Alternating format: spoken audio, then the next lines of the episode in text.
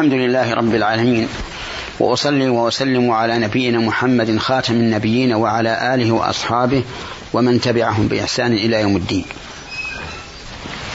أما بعد أيها المستمعون الكرام يقول الله تبارك وتعالى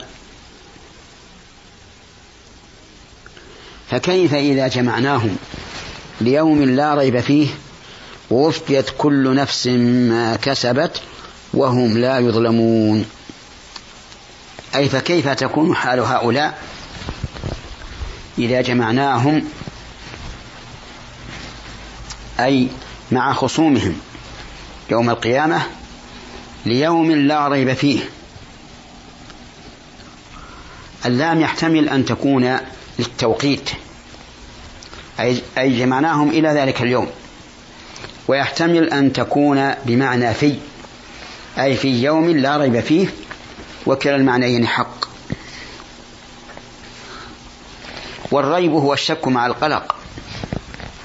يعني أن هذا اليوم لا ريب فيه ولا امتراء فيه ولا شك فيه بل هو واقع لا محالة. وذلك يوم القيامة.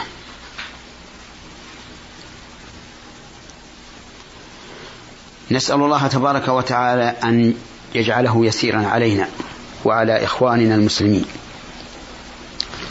ووفيت كل نفس ما كسبت أي أعطيت. كل نفس ما كسبت وفاء. فالمحسن له الإحسان والمسيء له العدل. قال الله عز وجل فمن يعمل مثقال ذرة خيرا يره ومن يعمل مثقال ذرة شرا يره. وهم أي المجموعون. في ذلك اليوم لا يظلمون أي لا ينقصون من حقهم شيئا. فلا يزاد في ظلم الظالم على ظلمه ولا ينقص من إحسان المحسن في إحسانه. بل كل يوفى أجره إما بالفضل أو بالعدل. من فوائد هذه الآية الكريمة تعظيم يوم القيامة. لقوله تعالى فكيف إذا جمعناهم ليوم لا ريب فيه؟ ومنها تهديد أولئك الذين لم ينقادوا لله ورسوله. ومنها إثبات يوم القيامة وأن الله تعالى يجمع فيه الخصم وخصمه.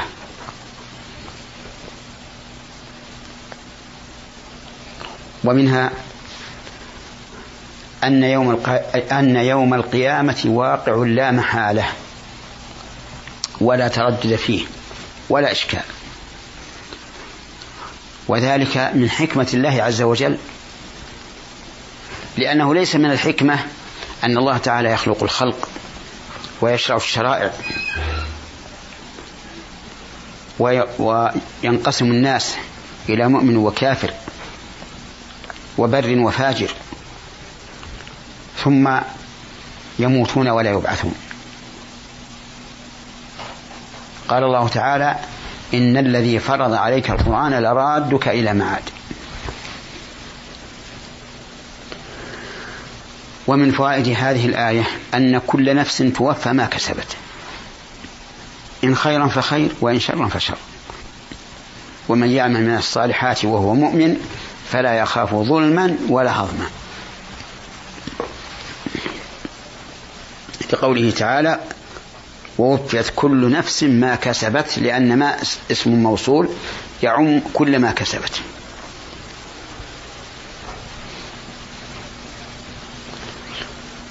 ومن فوائد هذه الآية انتفاء الظلم في ذلك اليوم.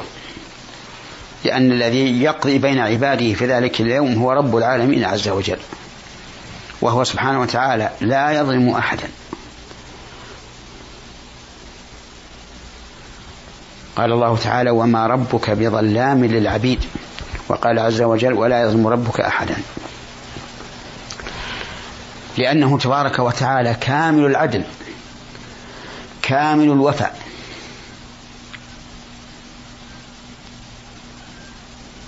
فلكمال عدله وتمام وفائه جل وعلا لا يظلم أحدا. ثم قال الله عز وجل قل اللهم مالك الملك تؤتي الملك من تشاء وتنزع الملك ممن تشاء وتعز من تشاء وتذل من تشاء. بيدك الخير إنك على كل شيء قدير. قل الخطاب للنبي صلى الله عليه وعلى آله وسلم ولكل من يصح أن يوجه إليه الخطاب. اللهم بمعنى يا الله. مالك الملك أي مالك كل مملوك. أي مالك كل مملوك.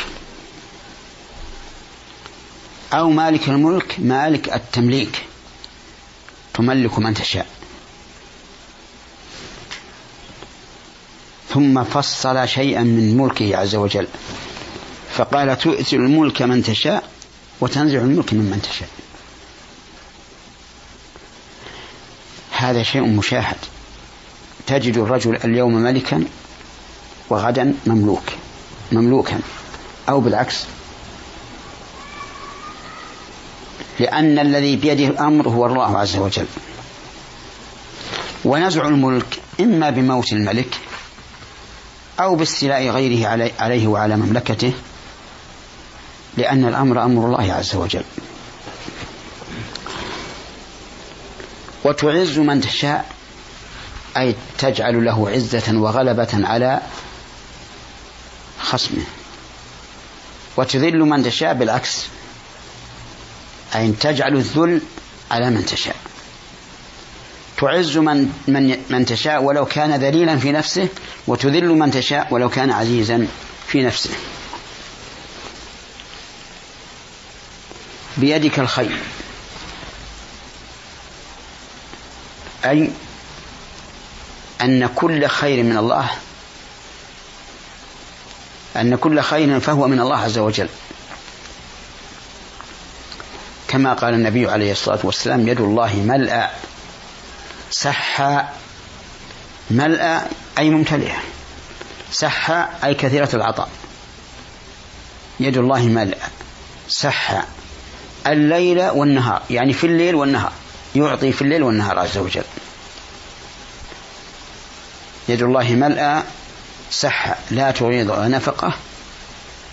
أرأيتم ما أنفق منذ خلق السماوات والأرض؟ فإنه لم يغض أي لم ينقص ما في يمينه. سبحانه وتعالى. فإنك على كل شيء قدير أي لا يعجزك شيء. كل شيء فالله قادر عليه. إيجاد المعدوم وإعدام الموجود.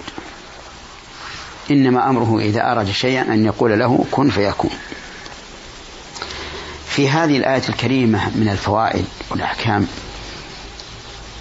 أنه يجب على الإنسان اللجوء إلى الله عز وجل. لأنه سبحانه وتعالى مالك الملك مدبر الخلق.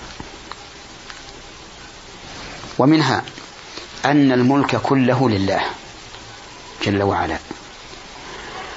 له ملكوت السماوات والأرض. ومنها أنه جل وعلا يعطي الملك من يشاء.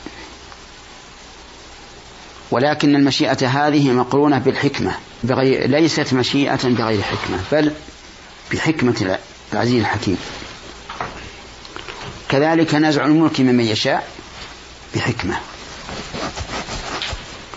ومن فوائد هذه الآية الكريمة أن لا يغتر أحد بما أعطاه الله من الخير. فإن الله قد ينزعه منه. فليلجأ إلى الله وليسأله الثبات. ومن فوائد هذه الآية الكريمة أن العزة والذل بيد الله عز وجل. يعز من يشاء ويذل من يشاء. ومن فوائد الآية الكريمة أنه بناء على هذا ال... الذي أثبته الله لنفسه فإنه يجب على العاقل أن لا يسأل إلا الله عز وجل لأنه الذي بيده الأمور. ومن فوائدها إثبات اليد لله لقوله بيده الخير. وهي يد حقيقة لكن لا يجوز أبدا أن نتصور أو نقول إنها مثل أيدي المخلوقين. لأن الله تعالى يقول في القرآن الكريم ليس كمثله شيء وهو السميع البصير. ومن فوائده إضافة الخير إلى الله يقول بيدك الخير. وأما الشر فقد قال النبي صلى الله عليه وعلى آله وسلم الشر ليس إليك يعني إلى الله. ولهذا لا يجوز أن تقول بيدك الخير والشر بل بيدك الخير. لأن الشر الذي يحصل بالقضاء والقدر ليس شرا بالنسبة إلى فعل الله لأن الله لم يقدره إلا لحكمة. لكنه شر بالنسبة للمفعولات أي لمخلوقات الله عز وجل. ومنها عموم قدرة الله عز وجل. على كل شيء. لقوله تعالى إنك على كل شيء قدير. وإلى هنا ينتهي هذا القول في هذه الحلقة. وإلى حلقة قادمة إن شاء الله. والسلام عليكم ورحمة الله وبركاته.